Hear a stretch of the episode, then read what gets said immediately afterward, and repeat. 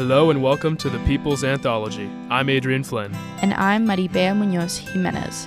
Adrian and I are both first year students at Claremont McKenna College in Claremont, California. This podcast is funded in its entirety by the Keck Center for International and Strategic Studies. We also would like to take this opportunity to thank Professor Terrell Jones for his support and advice. Maribella and I started this podcast with one simple idea protest music is alive and we should be listening. What's more, it's playing in all corners of the globe.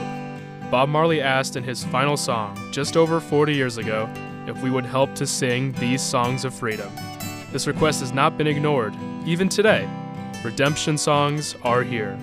Though it seems that these days the phrase protest music has a sense of nostalgia to it, bringing the names of people and events from struggles of the past to our present minds allows the music to continue living as times change.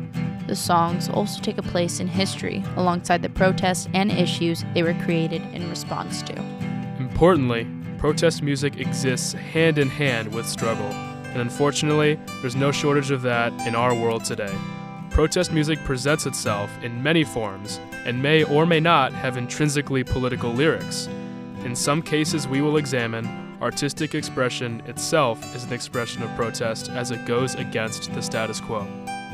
Protest music knows no borders, but to hone our focus for each episode, we will look at two different nations, with a focus on their political issues and the music that has flowed from them like a mighty stream. With some forms of music, though, its roots could be more in ethnicity than nationality. In many cases, the musicians we cover will have different views regarding their identity, and we will explore those as well. Our wish is for you, our listeners, to discover new music and artists that you may have never heard of before. Some of the best music out there is yet to be discovered. We hope that you enjoy the music and artists we've found and know that their songs come from the heart with hope for a better future. This is The People's Anthology.